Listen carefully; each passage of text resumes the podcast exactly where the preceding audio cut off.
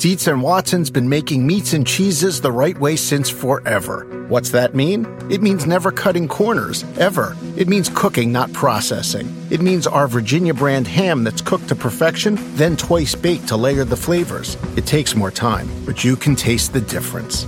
We come to work every day to do it the right way, even if it's the hard way. Because if it's not right for us, it's not right for you. Dietz and Watson, it's a family thing since 1939. For 25 years, Mike's has been making lemonade the hard way. Mike's Hard Lemonade. Hard days deserve a hard lemonade. Mike's is hard, so is prison. Don't drive drunk. Premium all beverage with flavors. All registered trademarks used under license by Mike's Hard Lemonade Company, Chicago, Illinois.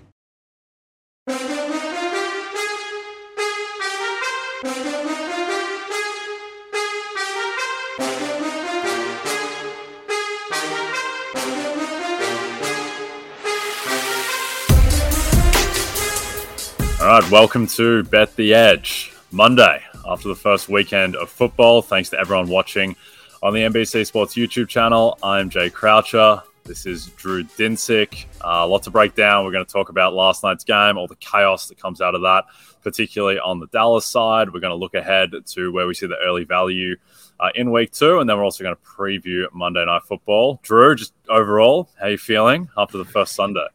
Uh, very good. That was a great, great day. it was a, a day for the dogs. Um, my biggest positions were on a couple of unders that ended up being no sweats. Um, Green Bay under, Baltimore under, and then the the coup de grace the Tampa Bay Dallas under at 22 points, lowest scoring total of the entire day, uh, and it didn't even really feel lucky, which is the best part about it. So, uh, very very solid solid performance from you know in my accounts here for week one, and uh, cannot sleep on my uh, success. We go right back to it here because week two looks like uh, it's going to be tough to make some uh, some plus EV bets, but I'm excited to to take on the challenge.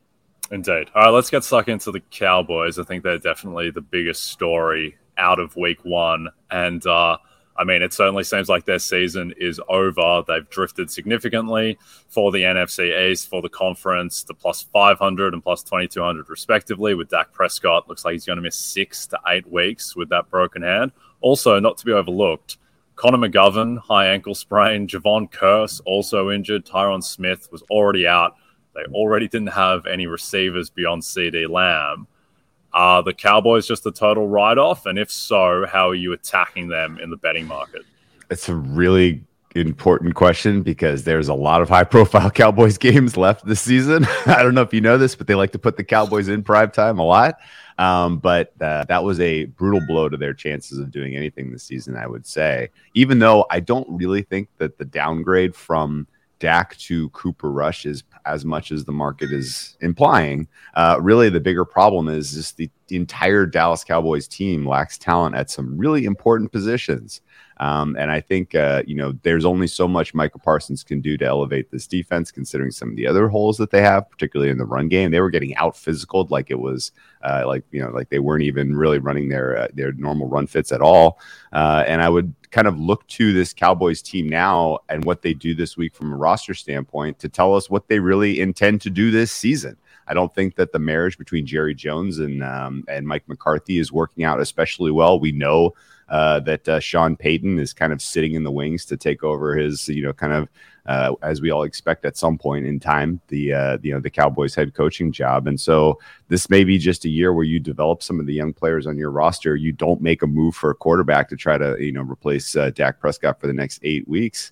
Uh, and you just kind of you know find yourself into a top 10 pick and get uh, you know another blue chip player to build some of the uh, uh, to try to turn over this roster because even with a healthy Dak these Cowboys aren't competing for anything this year. And the real that's the real kind of bummer about this, which is that if Dak had made it through this game healthy, then you know maybe people are talking about well, it's time to buy low on the Cowboys, and we could just sit back and say, well, I don't know about that. There's still you know problems X, Y, and Z here with this team. So um, you know I'm I'm prepared to write them off in terms of winning the NFC East and making the playoffs. Surely, I'm just mostly curious now. Do they embrace the tank or do they try to go get a quarterback? Yeah, I think with the NFC East, I don't see any reason they should be favored over Washington or New York. They should be the fourth favorite in that division. Obviously, the Eagles should be the clear favorite. Cowboys' next five games home to Bengals, at Giants, home to Commanders, at Rams, at Eagles. That feels like one and four, which would push them to one and five. And in terms of the way the market has reacted, to Dak going out. I mean, even with all the other injuries, if Dak was there, I would have made that match home to Cincinnati next week around pick. And now it's just it's just moved right now to seven. It's Bengals minus seven. So the market is saying that Cooper Rush um, from Dak Prescott, that's a seven, that's a touchdown swing, which is that's Aaron Rodgers to Jordan Love. That's the same move that happened when Green Bay played Kansas City last year. So that's pretty significant. I mean, there's lots of ripple effects. At halftime, uh, I was texting some mutual friends of ours saying that I think Micah Parsons should be plus 400 for DPOY. Now that team is a disaster. Uh, and even with his two sacks last night, he's not going to get nearly as many pass rushing opportunities. Uh, and the past 15 winners of Defensive Player of the Year, they've all been on teams with winning records. That's now very, a very long uh, proposition for the Cowboys. Yeah. Uh, so I think I think it's just a wait and see to see the level of catastrophe with this team. But just quickly, is there is there an underdog between the Commanders and the Giants in the NFC East that you would like to maybe threaten the Eagles, who are clearly the favorite right now? Yeah, I think actually the major takeaway, and this is we we went on and on about the Eagles having a soft schedule most of that wasn't even the teams they were playing; it was their opposing quarterback matchups. And now you take two Dak Prescott matchup, or you know at least one you know Prescott matchup out of the way there, and maybe if he ends up not playing at all this season, or if the team itself just goes into a very different mode of competing, um, then that makes their NFC East t- hopes and their chances of the one seed that much greater. Um, of the Commanders and the Giants, I thought the Giants were ex- like relatively lucky to get that win. Although it was fun to see them kind of play the you know the two point conversion at the end there to just go for the hey we're, we're winning or losing this game on this play. We're not gonna uh, you know chance it with overtime here, which is what you want to do when you are the uh, you know the underdog in that situation, as far as I can tell you. So um, the Commanders uh, also very lucky to get the win against the Jaguars. Uh, I think both of those teams probably miss out on the playoffs, but they're going to have some fun opportunities to to bet on and to uh, to bet against this season. Yeah, interesting. I actually go the other way on the Giants' decision just because there was over a minute left. And by going for two there, you're basically forcing Tennessee to be aggressive. Whereas Mike Vrabel was definitely just running it into the line three times in a tie game and forcing overtime. But yeah, I think that the Commanders were the more impressive team of those two just because they were minus two in turnovers and they still won by six against the Jacksonville team, who you know you and I thought would be relatively decent. And uh, Jahan Dotson, who is now the favorite for Offensive Rookie of the Year, I'm not sure how long that is going to last, but he looked great yesterday with McLaurin. It's the full Carson Wentz experience, four touchdowns, two picks. Great introduction for Commanders fans, what they're going to be looking at the rest of this season. But we a lot of time to talk about the NFC East, uh, for better or worse. Uh, I think those discussions might be pretty rough over the course of the season outside of the Eagles. Now, in case you missed it, Matthew Berry's new show, Fantasy Football Happy Hour, which I am on in 64 minutes. That's why I'm wearing a not insubstantial amount of makeup and why my hair is a bit more stable than it usually is. But Matthew Berry, he is back with NBC and Rotoworld, doing what he does best, rolling out his love hate list, breaking down who to start and sit, and much more. And there's also plenty of actionable betting information along the way for sports bettors as well. Uh, yesterday, I think betting defeated fantasy on the uh, on the fantasy football pregame show by unanimous decision. A lot of betting chat with me, Matthew, and Michael Smith uh, yesterday. So check out the show on weekdays in the afternoon, 12 p.m. Eastern on Peacock, or listen to the show in podcast form wherever you download and subscribe. And there's also, like I said, the pregame show on Peacock on Sundays at 11 Eastern. What do you want from your sports book? Better odds? Fast and easy live betting? Sounds like you don't want to just bet. You want to live your bet life. When you bet with PointsBet, the official sportsbook partner of NBC Sports, you get better odds and bigger payouts, all in a fast and reliable sportsbook. Download the app now and sign up with code NBC2000 to get two risk free bets up to $2,000. Additional terms and conditions apply. Must be present in New Jersey, Iowa, Indiana, Illinois, Colorado, Michigan, Virginia, West Virginia, New York, and Pennsylvania. Void where prohibited. Must be 21 plus. If you or someone you know has a gambling problem and wants help in Illinois, New Jersey, West Virginia, or Pennsylvania, call 1 800 Gambler for crisis counseling and referral services or visit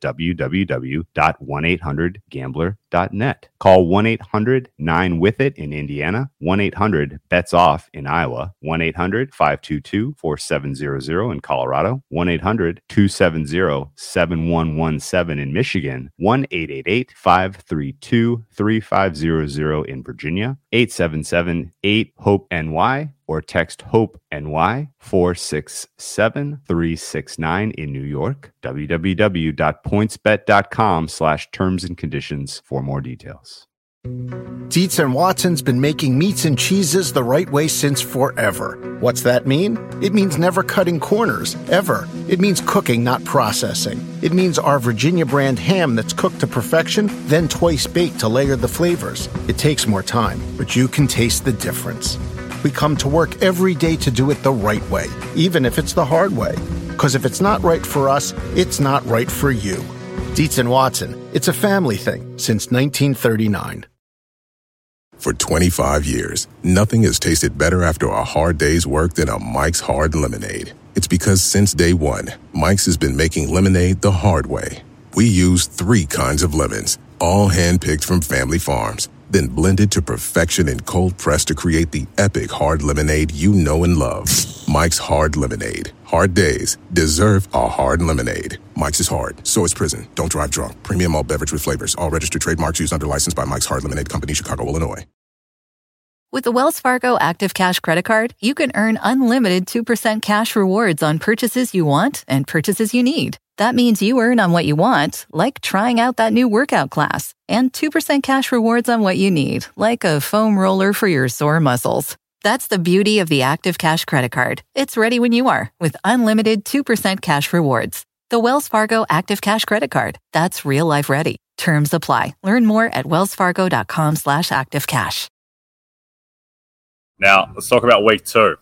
Early season NFL lines, they do move around a lot from Sunday night, Monday morning until what they're going to end up on on Sunday. It was a lot of movement just yesterday, just yesterday morning with what was happening with Chiefs mm-hmm. Cardinals, Eagles Lions. Those lines, a lot of favorites firming significantly. Uh, what stands out to you on the board right now for week two? Well, I want to go right to Thursday Night Football uh, because I talked yeah. to a bunch of smart people, I think you included, and we were trying to think, well, what what has to happen with that Chiefs game in order to get three and a half points for the uh, for the Chargers? Because preseason, at least, I looked at the Chargers Chiefs matchup and I thought, perfect. This defense against that offense is kind of a match made in heaven. This is going to be a competitive effort for these Chargers. Um, and then watching the Chiefs do what they did yesterday, all of a sudden I'm sitting here and I'm, uh, you know, a little trigger shy, a little, uh, little, uh, you know, a little cooled off about uh, enthusiasm of betting this Chargers team, even getting the uh, the hook here. Um, Kansas City was just absolutely perfectly efficient. It felt like on offense, anything that they wanted to do uh, looked like it was going to work, and I want to blame a lot more of that on uh, the Arizona defense and expect that this Chargers defense is still going to be able to find a way. You know, even you know, especially with the short week, with little less time to prepare, Kansas City's not going to be able to roll out a ton of new sets, a ton of new looks. Uh, I think this is still the right side here with the Chargers. I think you need to wait for a flat three and a half because I would expect there will be a little bit of more support for Kansas City after how you know superlative that performance was yesterday. Um, do you think that I can afford to wait for the three and a half to get a little bit uh, lower here, or do I need to act more quickly? Uh, I think it's going to be three and a half. I think that's what the line will be, and that's going to depend a lot on Keenan Allen's status. I thought yesterday was, was no chance to play Thursday. Now it's looking like he may possibly play. Um, that will have an impact on the line. The Chargers, they're also they're a team that consistently does tend to firm uh, throughout the week, uh, just like mm-hmm. the Eagles were the number one yeah. team last year in that regard. To be fair, the Chiefs do as well, but I think three and a half is the right number. Um, the Chargers are the team with more injury concerns. I really want to like the Chargers more, but why are they running the ball 31 times yesterday for two and a half yards per carry against the Raiders? Like they have this weird thing where Brandon Staley is about the most progressive coach in the league with his fourth down decision making, with his aggressiveness. And then at the offensive coordinator level, they're just about the most destructively conservative team in the league. Why aren't they airing it out against the Raiders defense? It's not exactly intimidating. So, I mean, do you share those concerns about the Chargers and their play calling really kind of limiting their upside? Absolutely. They are not in the discussion with the there are two elite teams in the in the NFL right now. It is the Bills and the and the Chiefs and everyone else is playing for third in my mind, including the Chargers, who I want to back against the Chiefs this week. Um, but the major drawback is their offensive play calling, their sequencing and their decision, you know, this the overall kind of scheme, all of it is uninspiring. In the back of my head, I had hoped that Staley had taken Lombardi to some sort of um, you know, kind of plus EV school of offense over the summer and just beating it into his head. Hey, man, these are the concepts that we believe in, and you got to run your offense this way. We did not see it yesterday. Didn't end up mattering because the uh, you know the Raiders' offensive line was so atrocious. Um, but ultimately, the uh, you know they're going to need to perform a lot better and maybe they are keeping a good game plan under their hat for this game. They, I mean, surely the Chargers had this one circled. Uh, you know, uh, you know, before the season even started, we're going into KC in prime time. We're going to take take that game, and we're going to install ourselves as the favorite in the AFC West. And uh, I think uh, you know that come becomes a little bit more of the decision making beyond even just the flat three and a half. This is a huge, huge, huge, huge leverage, early season leverage uh, on that division crown. Uh, and so, you know, Chargers win this game. You're not going to see another price like uh, you can get right now until, you know, much later in the season. So that's the other key decision making point I'm going to be going through this week. Definitely. And if the Chiefs, if they win that game, then go back Patrick Mahomes to win MVP because he should be favorite over Josh Allen if they win that yeah. game, establish themselves as clear favorites in the AFC West. We're going to break that game down in a lot of detail on Thursday's show. We'll talk props, side, total. Uh, so look out for that. The game that I was looking at, particularly last night, was the Dolphins plus four and a half against the Ravens. That line has already ticked down to plus four. I would expect that it will close at three and a half. That's where I think it will end up. And uh, this will get your accounts shut down quickly. But a little thing is that when a team starts to accumulate injuries during Sunday, books are very slow yeah. to move the next week's yeah. line. So when the Ravens started, uh, they lose another offensive lineman. Marcus Peters didn't play. J.K. Dobbins, uh, it doesn't really affect the line that much, but it's just another little thing. And this Baltimore team, which was defined by injuries last season in a way that – can't even really remember a team that was that decimated by injuries. And the Titans lost more games to injuries, but Baltimore, with the caliber of players they lost last year, just sunk their team. And now it's not to the same extent, but it's not a great start. The Dolphins looked phenomenal uh, against the Patriots. All the Mike McDaniel hype uh, seemed to be justified yesterday, yeah. at least, although the Patriots do look like team disaster along with the Cardinals potentially. So I expect that the line will drop to three and a half. So I would still be taking the plus four. Are you with me there on the Dolphins? Yeah, we agree. I already have a bet in pocket. I'll be adding more as limits come up here. I think the Miami Dolphins are absolutely live in this matchup. And honestly, at reasonably full strength, or at least with a healthy Lamar Jackson, Miami took it to this team last year in Destroyed them. No, Destroyed him. Lost, yeah. 22-10. Lamar Jackson can't handle the blitz. yes. Yeah. And I mean, it's uh, granted it's a, it's a, a, new head coach, but same D coordinator. Uh, and so the, uh, the likelihood that Miami is going to have uh, some, you know, some good, good matchup uh, strategies. And, you know, that, that defense was live yesterday. Melgrim, Mel- Melvin Ingram, nice fit. Uh, and, you know, just in general, uh, I think this is going to be a competitive game. I think you have to take the points. I think Miami's live, and uh, I would expect the betting market. I mean, I mean, this early in the season, things get aggressive. This could get to three, particularly if yep. the injury news continues to come in poorly for Baltimore. And I, I thought Baltimore was much more the um, uh, the fortunate. Uh, receivers of a, of a Joe Flacco performance more so than they were, you know, deserving of some huge laudits for how great they played. Yep, can definitely see getting to three. And a couple things to look out for. One, Lamar Jackson didn't run the ball yesterday. Now, it wasn't really the game script for him to do that and take those risks, but that's just something to look out for with everything going on with Lamar. If he's actually going to be the guy who is activating full on Lamar Jackson. And then also, Lamar Jackson should be the best player in NFL history against the Blitz. And he's been absolutely devoured by it last season, particularly against the Dolphins. So that's another thing to look out for. Now, just a reminder if you don't have the NBC Sports Predictor app, go download it now. The contests are free and easy to play, and you have a shot to win thousands this weekend by predicting what will happen in college football, Major League Baseball, and on the NASCAR circuit and in the Premier League. There is also $100,000 up for grabs by guessing the outcome between the Vikings and Eagles in our Sunday night seven contest. Now, let's close out talking about the game tonight. It's going to be a lot of attention around it, a lot of storylines that just naturally create a lot of content around Russell Wilson going back to Pete Carroll and Seattle. Uh, the line is ticking up towards seven. It's bouncing between six and a half, seven. The Broncos naturally favored. What are you attacking in this game? First of all, best of luck to anyone who wants to be the resistance on Seattle. Uh, don't exactly know why you're doing that, but but best of luck to you. Uh, this should close seven, in my opinion. I think the Broncos are a play at six and a half. I wouldn't lay more than minus one ten on it, but uh, you know, fairly small edge for me in this game as far as sides go over the balance of this week. I think Broncos uh, fair price for me is a little over seven uh, relative to the Seahawks team, and you know the Seahawks have gotten a lot of. Um, uh, you know, a lot of attention for the quarterback position and going forward with Geno Smith here, uh, because that is the most significant downgrade from last season to this season at the quarterback position. Russell Wilson to Geno Smith is an enormous gap. And while Geno Smith is still capable, he's not a bottom three quarterback in this league. Uh, you know, and and he has you know, probably the most decent offensive line that Seattle has rostered in a long time. Um, he is still running a system that, in general, is not taking advantage of their, you know, most key weapons at wide receiver. And uh, and and then you look at the other side of the ball, and I have questions at all three levels on this defense. And so I think really that's the, you know, how this game breaks. Um, the Broncos being able to exercise a new kind of unexpected look offensively with how Russell fits with these pieces, how Nathaniel Hackett wants to uh, you know, just in general, marry his concepts with Russell's talents. Uh, I think you're going to be able to see some, you know, some some pretty efficient offense from them up against the Seattle defensive unit that I have very low opinion of. Uh, and so Denver playing with the lead is the game state I would expect. You know, Seattle with the lead figured out ways to let teams back in constantly and win close games, and it was that was sort of a um, a, uh, a telltale uh, even of when they were winning and succeeding in Seattle, of just how are they winning these close games every single week.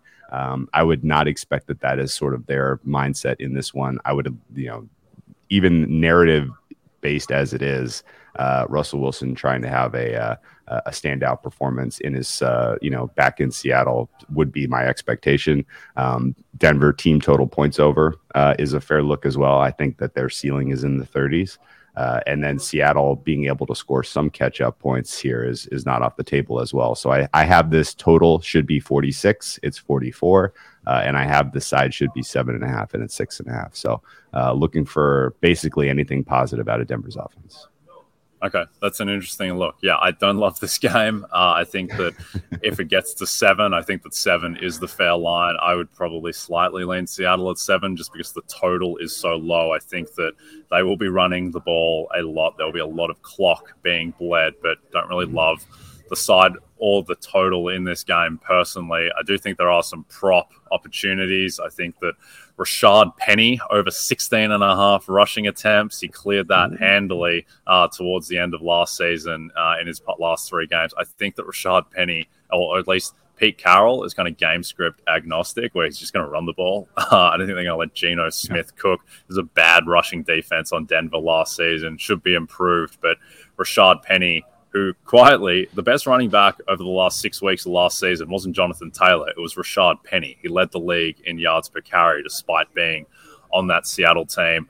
Also, like Albert O to go over 25 and a half receiving yards. That is starting to tick up. You'll still be able to get that number uh, some places where the Seahawks had the 26th ranked defense against tight ends last season. I think Russell Wilson will target – Albert O. I don't really care that he was playing in preseason games when the starters weren't, just because there's no one else. So he's going to have to play and play at tight end.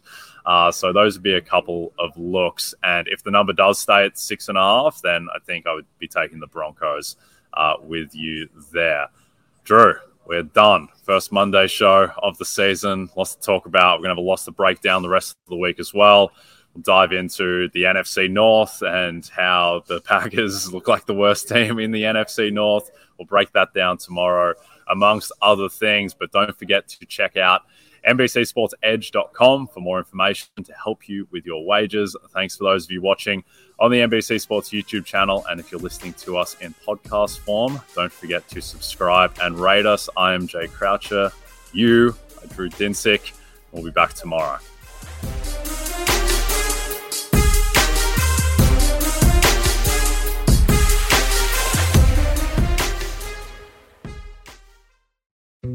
Dietz and Watson's been making meats and cheeses the right way since forever. What's that mean? It means never cutting corners, ever. It means cooking, not processing. It means our Virginia brand ham that's cooked to perfection, then twice baked to layer the flavors. It takes more time, but you can taste the difference. We come to work every day to do it the right way, even if it's the hard way. Because if it's not right for us, it's not right for you. Dietz and Watson, it's a family thing since 1939. For 25 years, nothing has tasted better after a hard day's work than a Mike's Hard Lemonade. It's because since day one, Mike's has been making lemonade the hard way.